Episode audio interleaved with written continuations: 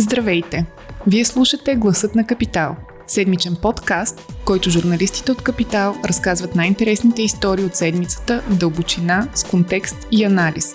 В него търсим и мнения от експерти в сферата на политиката, економиката и бизнеса за важните въпроси на нашето време. Здравейте, вие слушате подкаста Гласът на Капитал и чувате мен, Сирма Пенкова. На този така специален 1 февруари, когато записваме епизода, който до вас ще достигне ден по-късно, все още може да говорим за новогодишни равносметки, промени и изобщо не просто нов лист от календара, а изцяло нов календар. Но докато някои хора правят промени по собствено желание, други трябва просто да се съобразяват с тях и да се адаптират.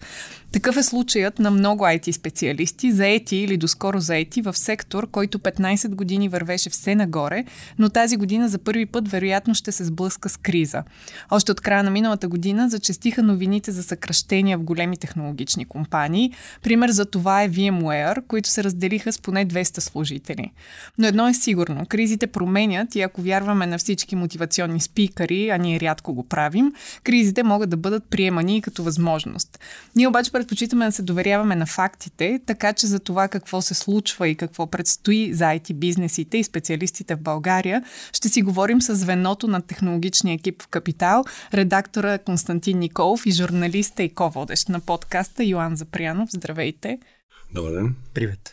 Видях, че точно преди една година и две седмици, отново в рамките на подкаста сме си говорили пак с вас по същата тема за IT съкръщенията, но глобално. Тогава изказахте само прогнозите си за българския пазар, които изглежда вече се случват. Съвсем в унисон с мотото на капитал прогнози, които се сбъдват. И така, нека започнем от там. Какво се промени през последната една година в IT сектора в България, като тогава си говорихме за начало на съкръщения в глобален план, които изглежда не подминаха и нашия пазар пазар. Та какво стана? Случиха се няколко неща. Може би основната тенденция е, че след средата на миналата година, на 2023 година, софтуерните компании първо загубиха доста голяма част от оптимизма си и доста голяма част от прогнозите си, че отново ще бъде година с 20 или повече процента растеж.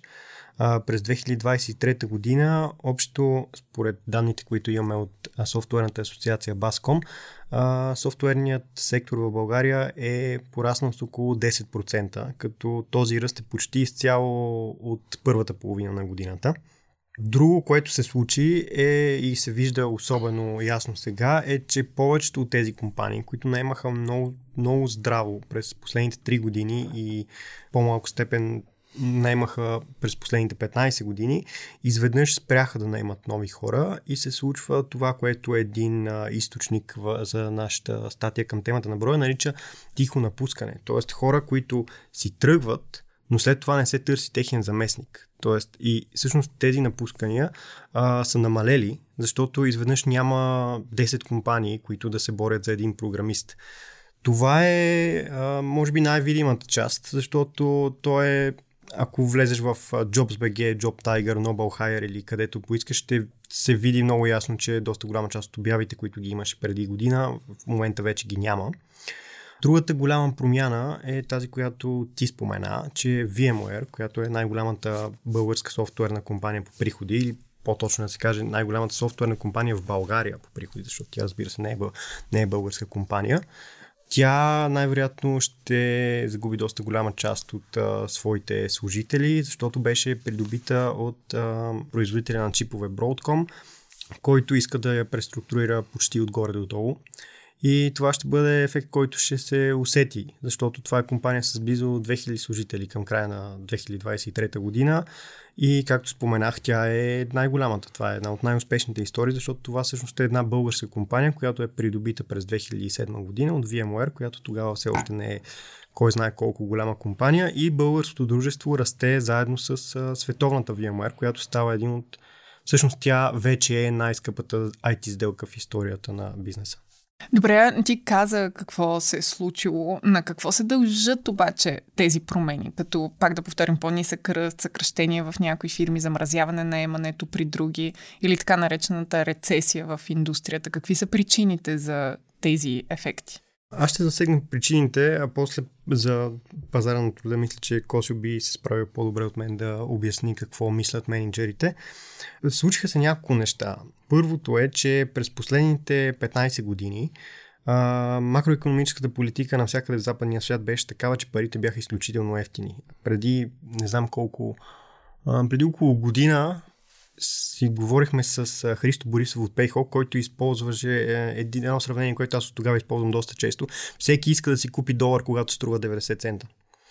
И а, България нямаше достъп до това супер ефтино финансиране заради печатането на пари, заради негативните лихви в а, еврозоната и нулевите в САЩ, но пък техните клиенти имаха достъп и България беше много атрактивна дестинация, ако ти искаш да си направиш приложение или да ти се разработи някакъв софтуер, сайт, без значение каквото и да е.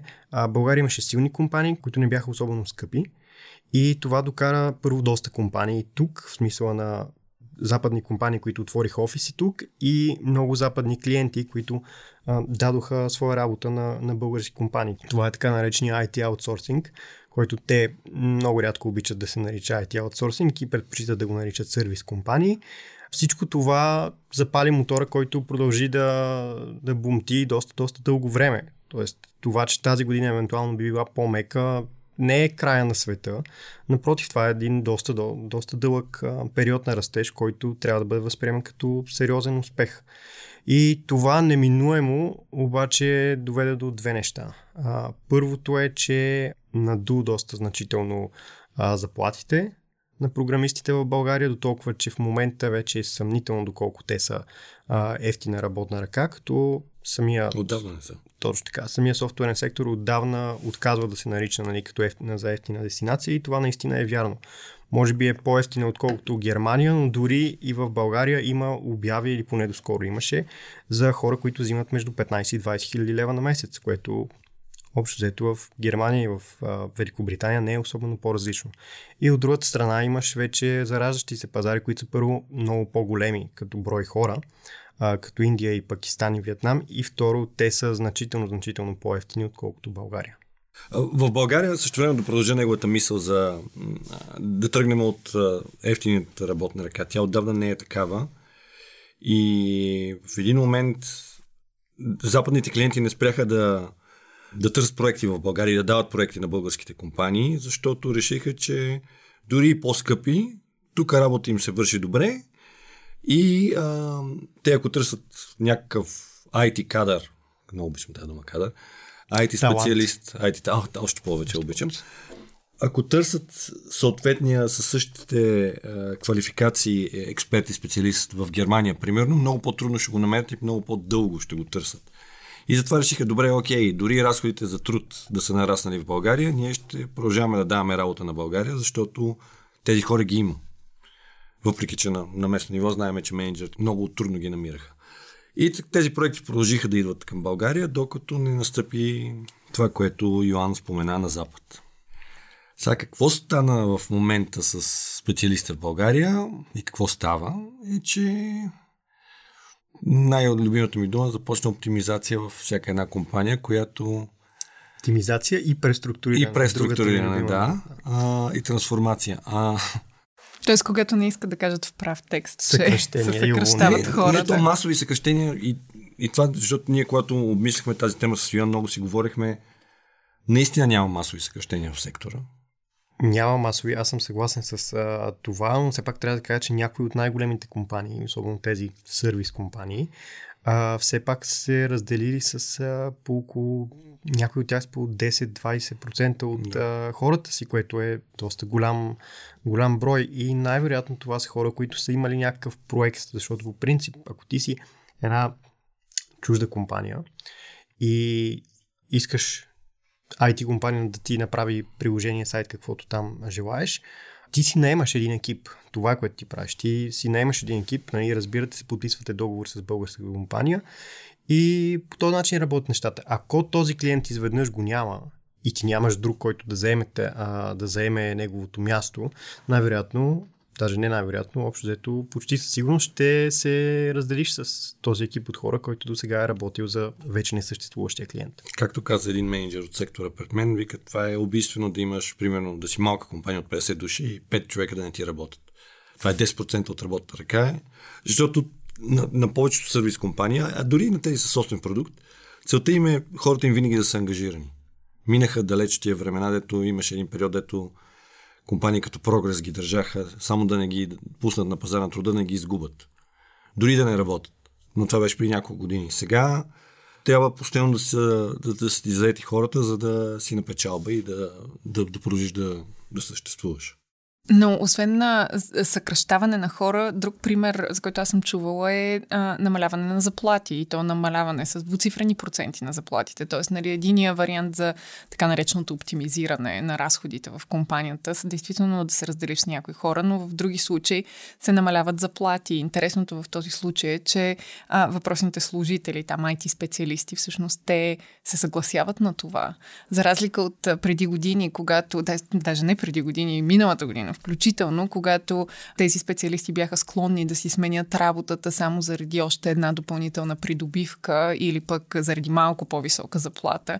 Сега по-скоро са склонни да се съобразят с изискванията на работодателя, дори при променени условия, отколкото да излизат на пазара на труда и да търсят работа, която не се предлага толкова много. Особено ако си програмист с опит по-малък от 3 дори 5 години, в момента би било доста трудно да смениш, според мен, работа. А джуниор специалистите Поначало... първата жертва. Ще, предполагам и за тях ще говорим. Точно така. Поначало джуниор специалистите а, са трудни нали, да си намерят работа, но това, което се случи през последните три години е, че всъщност компаниите масово започнаха да наемат такива хора, защото те имаха недостиг, много сериозен недостиг на служители, който сега изведнъж спря и тези хора са казано така в по-пряк текст, а, прецакани. А, вече за намаляването на заплатите, това е нали, функция дали имаш къде да идеш или не, дали, дали рискуваш да идеш на, на пазара.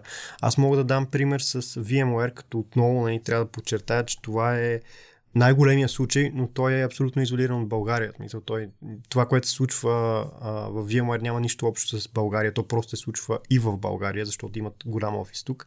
Там на доста от най-скъпоплатените им програмисти, най-опитните им служители им беше предложено точно това, да бъдат намалени заплатите им, но съответно с а, предложението те да получат опции за закупуване на акции в а, вестване на акции, както се нарича, което е една практика, която все още не съм сигурен доколко е добре застъпена в България. Сигурност има в немалко компании, но не мисля, че е супер масово. А, като говорим за джуниор а, специалисти, всъщност, а, очевидно през последните години бяхме свидетели на а, голям IT бум с специализирани университети, бързи курсове, обучение от бизнеса, които всички те бълваха множество IT специалисти, които след 6 месеца изкаран курс започват да кодят на джуниор ниво. Смятате ли, че предвид толкова много джуниор специалисти, т.е. нека първо въпрос да бъде много ли са действително и ако са много, мислите ли, че ще им се наложи да се преквалифицират? Между другото, нещо, което миналата година януари също а, ви зададох като въпрос, ще се налага ли IT специалистите да сменят областта си, да придобият нови умения и тотално в друга сфера да се развиват? Ами, те всъщност много джуниори са първото перо, което се реже в една софтуерна компания и много компании го направиха това. Тези съкръщения, за които Йоан говори, са основно на джуниори и на малко по-високо ниво специалисти. Сега дали са се преквалифицирали, ние си говорихме с разни хора, които не знаеха какво им се случва дори и си търсеха работа като джуниори. Продължаваха си търсят работа като джуниори, но на този пазар в момента има много малко обяви за такива позиции.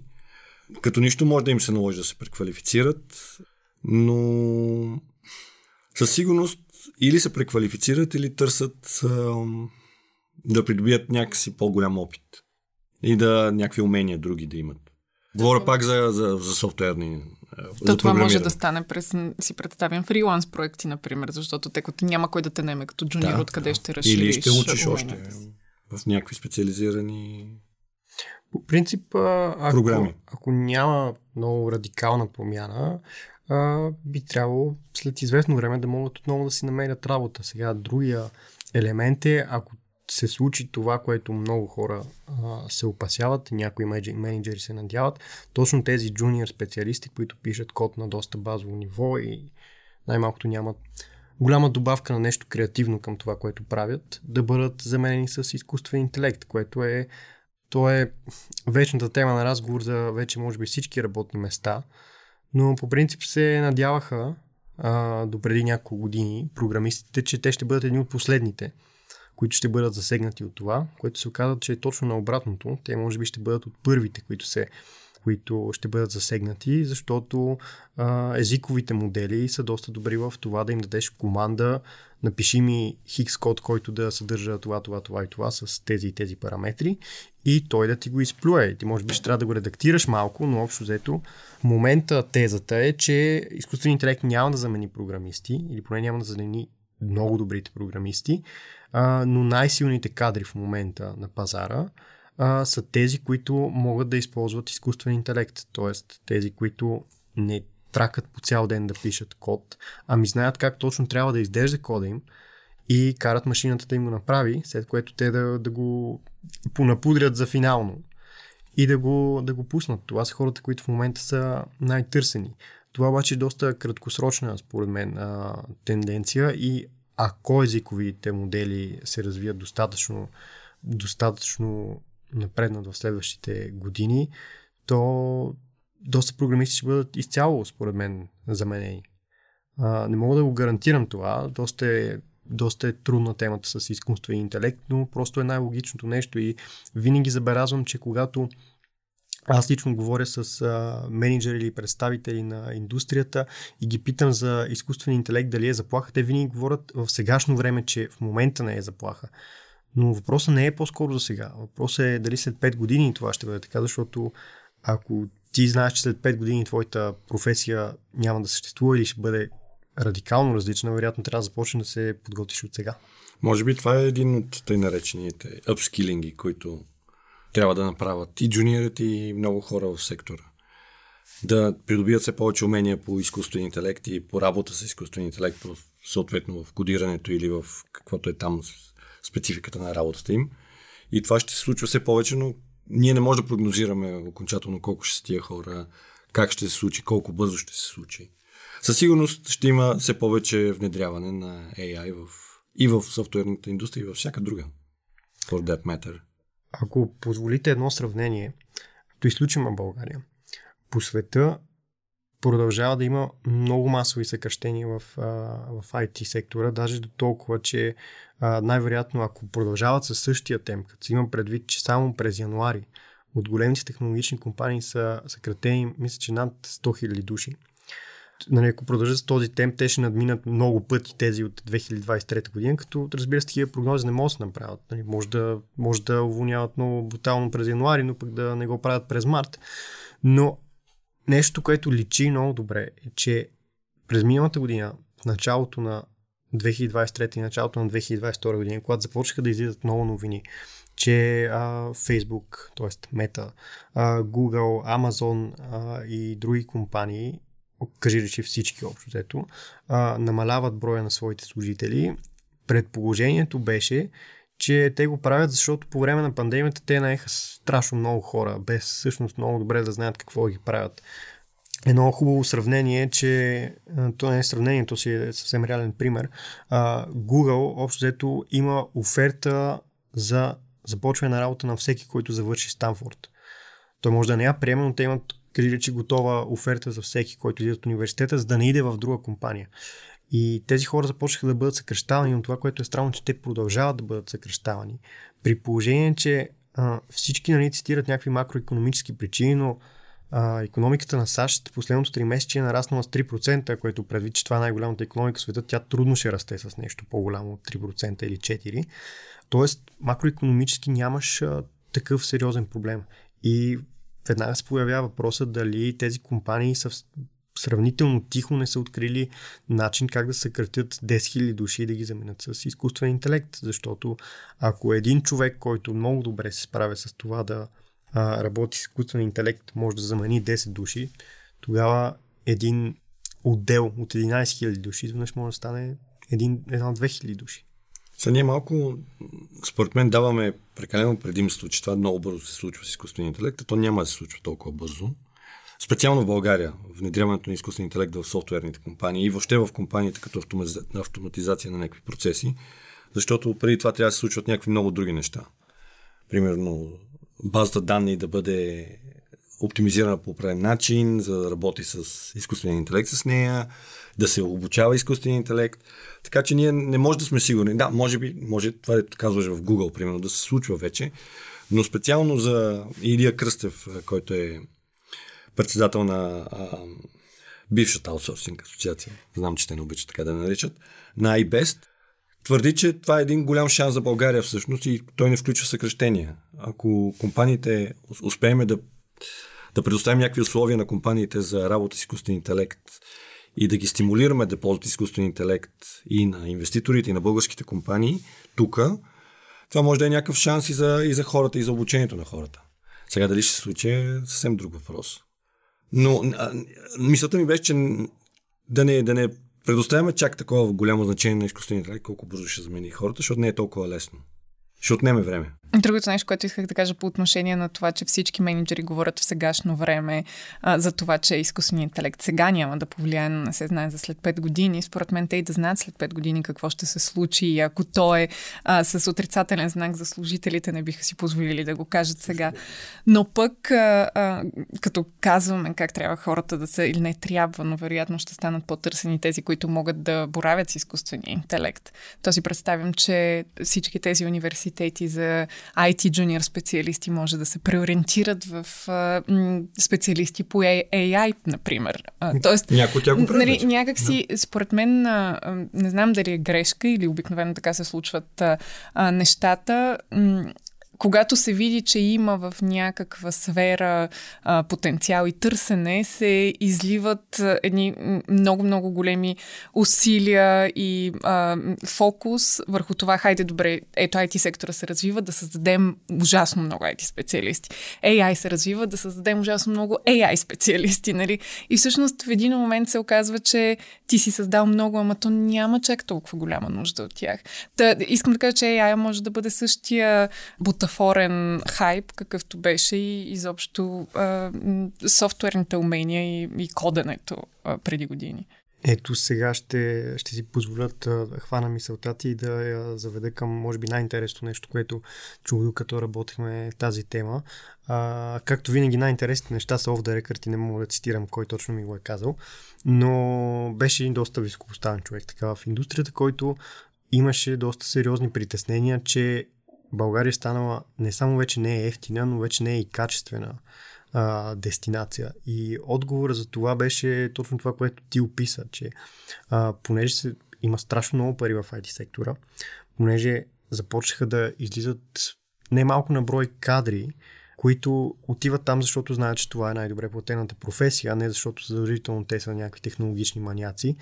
И първо, нали, за менеджерите това е доста голям проблем, за пазара на труда това е доста голям проблем, защото заплатите, както споменах, се напомпаха до толкова, че вече средната заплата към края на 22 година, ако не се лъжа, вече беше 5500 лева, което няма нищо общо с които и да било други заплати в, в България. Но бих обърнал внимание, че има един поколенчески проблем. А, съвсем доскоро и менеджерите на компаниите и повечето им служители бяха технологични маняци. те повечето менеджери са бивши програмисти, които в началото на хилядолетието също са били собственици на компаниите, но също време са работили по, както ми беше даден пример, 16 час на ден, 7 дни в седмицата, което днес това, то не звучи като много добър слоган, нали, елате да работите 16 часа на ден, 7 дни в седмицата, но аргумента беше новите кадри в IT не знаят трудното. Мисъл, те идват в един вече построен сектор, имат високи заплати. А, тези, които работят на проект, знаят, че са от 9 до 5 и каквото и да стане, ще им бъде платено за 9 до 5. И това е... А, не, не го чувам за първ път сега. Преди, а, преди 3 години, ако не се лъжа, когато се запознах с Николай Горчилов, той ни гостуваше тук преди а, месец и малко. Го бях питал дали те имат проблем да си намерят кадри в България и той, казва, той ми отговори, най-вероятно няма проблем да си намерим кадри, обаче аз съм много придирчив, защото аз се занимавам с компютър, както нали, въобще някога съм видял компютър и сега ми не разбирам тези, които е очевидно, че го правят, защото това им е професията. И ако нямаш професията, те не биха се занимавали с това. Тоест, те не са ентусиасти сами по себе си и не биха направили нещо повече от а, това да работят от 9 до 5.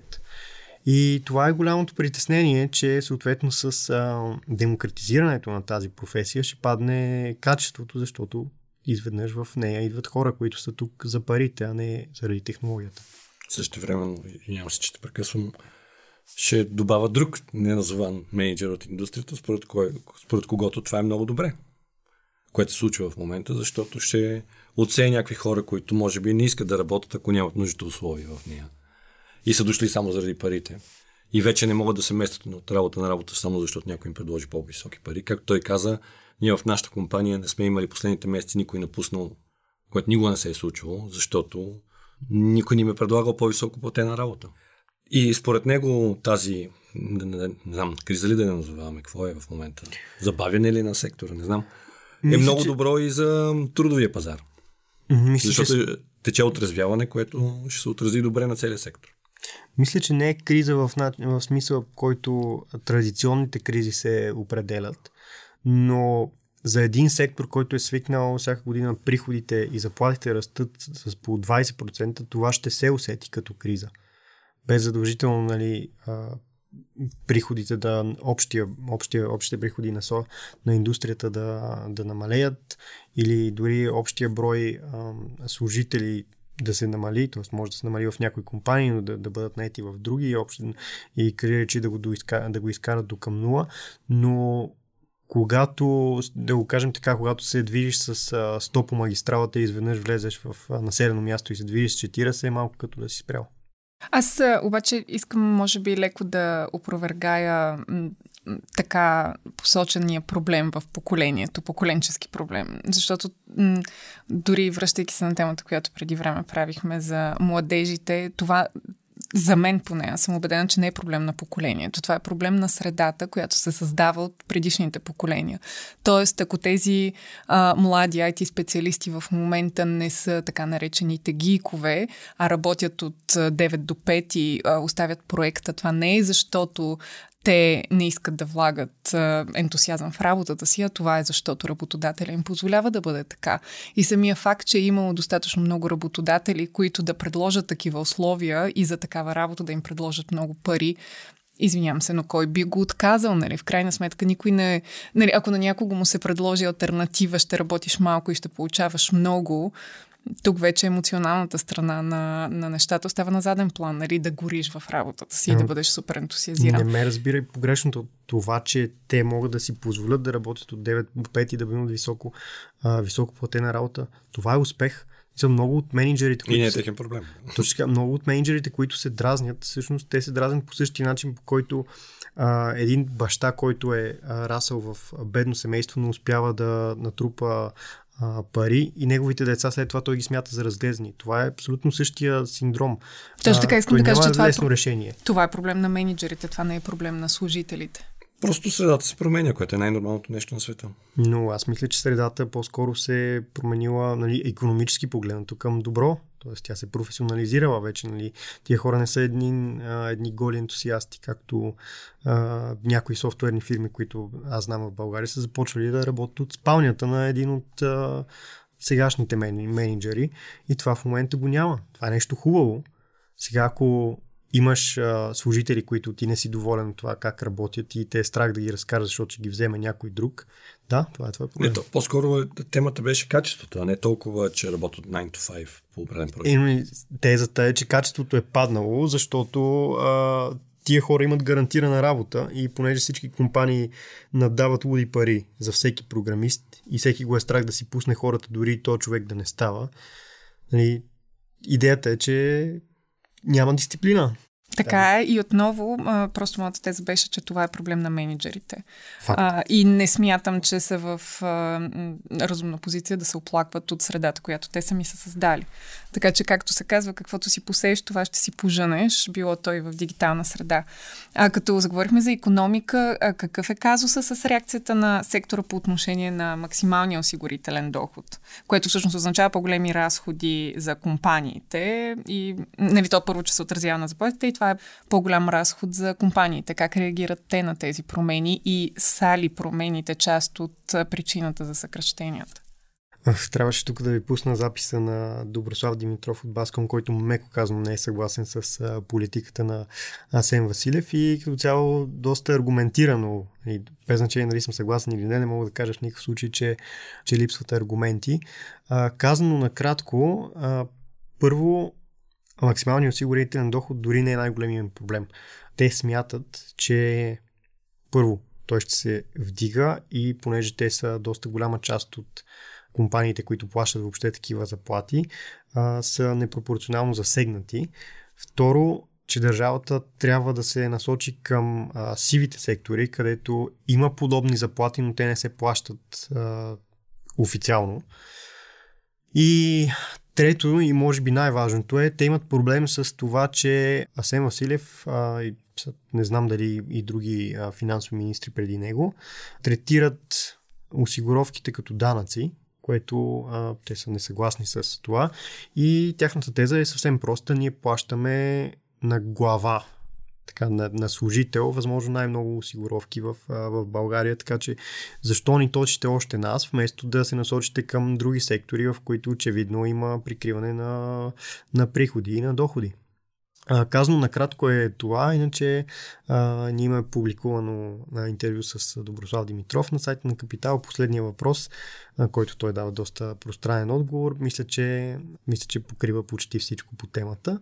Може Много само... ми хареса, извиняй. Да. Много ми хареса неговия довод, че при условие, че те са най-засегнати от това решение за максималния осигурителен прак, в Германия плащат повече по-големи данъци, както той ги нарича, uh-huh. от Германия, защото там има а, стимули за всяко създадено работно място в IT сектора, примерно. Да, те, те имат и друг проблем, който е а, заради глобалния корпоративен данък а, и това как е бил въведен в България. Общото навсякъде в света вече има 15% корпоративен данък за а, всички компании с над 750 милиона долара, ако не се лъжа, а, приходи световни, което в България покрива немалко компании. Ние тук имаме офиси на VMware, а, Atos със сигурност влизат в а, тази графа, SAP със сигурност влизат в тази Да, и че графа. не взимат местните дружества, а взимат на компаниите да. майки. Да, да, да, точно така. Мисля, общи глобални приходи. Да. Не става дума да имат в България, навсякъде по света. HP със сигурност имат, Uber имат офис тук в България с а, поне 100 души, ако не се лъжа.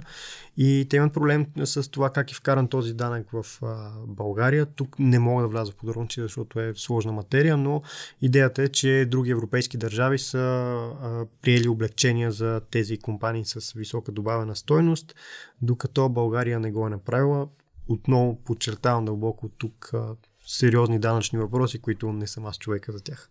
И като за финал, при положение, че миналата година, в началото на годината си говорихме за съкръщенията глобално в IT сектора и се опитахме да направим прогноза за България. Оказа се, че година по-късно това нещо стигна и до тук. А, ако погледнем към този момент а, глобално каква е ситуацията с а, IT сектора, каква прогноза може да направите за българския пазар за тази и следващата година? А, със сигурност нещата още малко ще се влушат, преди да станат по-добре. Въпреки, че повечето компании прогнозират, че чисто като хора сектора ще продължи да расте. Но за много компании, които работят с Запад, най-вече продуктовите компании ще продължат да растат, но а, много компании, които работят с клиенти от Запад, ще усетат това забавяне още, защото те първо ще има още отражение на, на западния пазар върху български. Дамек, очаквайте още съкръщения. Не масови, но или оптимизация, не знам как да го наричам. И как преструктуриране, как ще го наричам? Трансформация. Очаквайте, може да... Още по-голяма трансформация. Пренареждане. Да, може да дадем нормално. един списък с синоними на да, това да всичко... уволниш някого. Как да не, да, как да не кажем, че съкръщаваме някой. Аз бих дал сходна, сходна прогноза. Според мен нещата ще се влушават докато...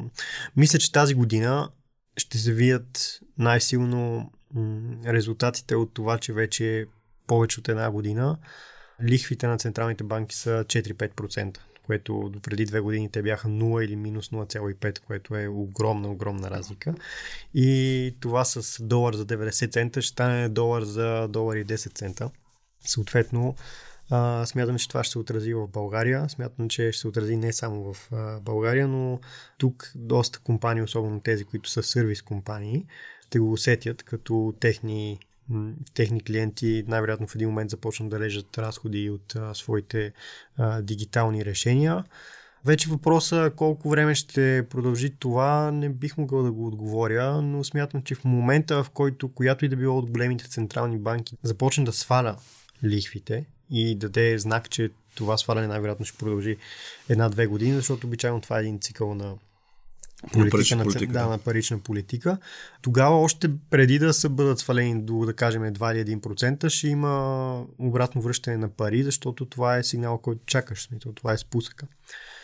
И това е другия, другия казус е, както споменах, с изкуствения интелект, като аз си казвам, че аз съм доста песимистично настроен към изкуствения интелект и неговото влияние върху човечеството, защото в един момент трябва да се запиташ за въпроса какъв е смисъл? Нали?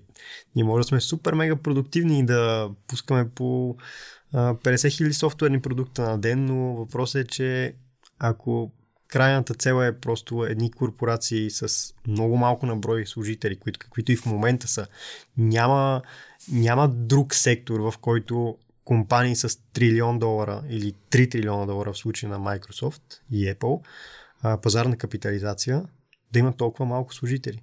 И ето, там е въпросът, нали, какъв смисъл да правим всичко това, ако в крайна сметка всичко отива в а, едни така, фирмени банкови сметки. Сега, извинявам се, че звуча като Карл Маркс. Ако можете ме видите, щяхте да разберете, че изглеждам като него. Но наистина сериозен въпрос според мен това. Добре, че не изглеждаш като Карл Маркс, но айде. Аз бих казала добре, че не си Карл Маркс. По-скоро. А, още само едно нещо да добавя, както казаха няколко от менеджерите, с които говорихме, специално за България. Ще оцелеят, всички ще оцелеят, то е ясно, или голяма част от компаниите тук ще оцелеят. Тези, които имат някакви резерви и могат да издържат на някакво забавяне. Да мек, имат проекти, по които могат да работят, в различни сектори работят. И това ще се случи. За финал искам да кажа, че тези, които не оцелят, ще бъдат оптимизирани и преструктурирани. Добре, аз за финал искам да кажа моето любимо философско изречение, че годината ще бъде такава, каквато ние сами си я направим. Благодаря ви за този разговор. Ако този епизод ви е харесал и искате да слушате новите епизоди веднага, щом излязат, абонирайте се за гласът на Капитал в Apple Podcasts, Google Podcasts или Spotify. Обратна връзка може да ни изпращате на podcast.capital.bg или в познатите ви профили на Капитал в Facebook и Twitter. Музиката, която чувате в този подкаст е написана от композитора Петър Дундаков специално за Капитал. Аз съм Сигма Пенкова, а епизодът монтира Тихомир Колев.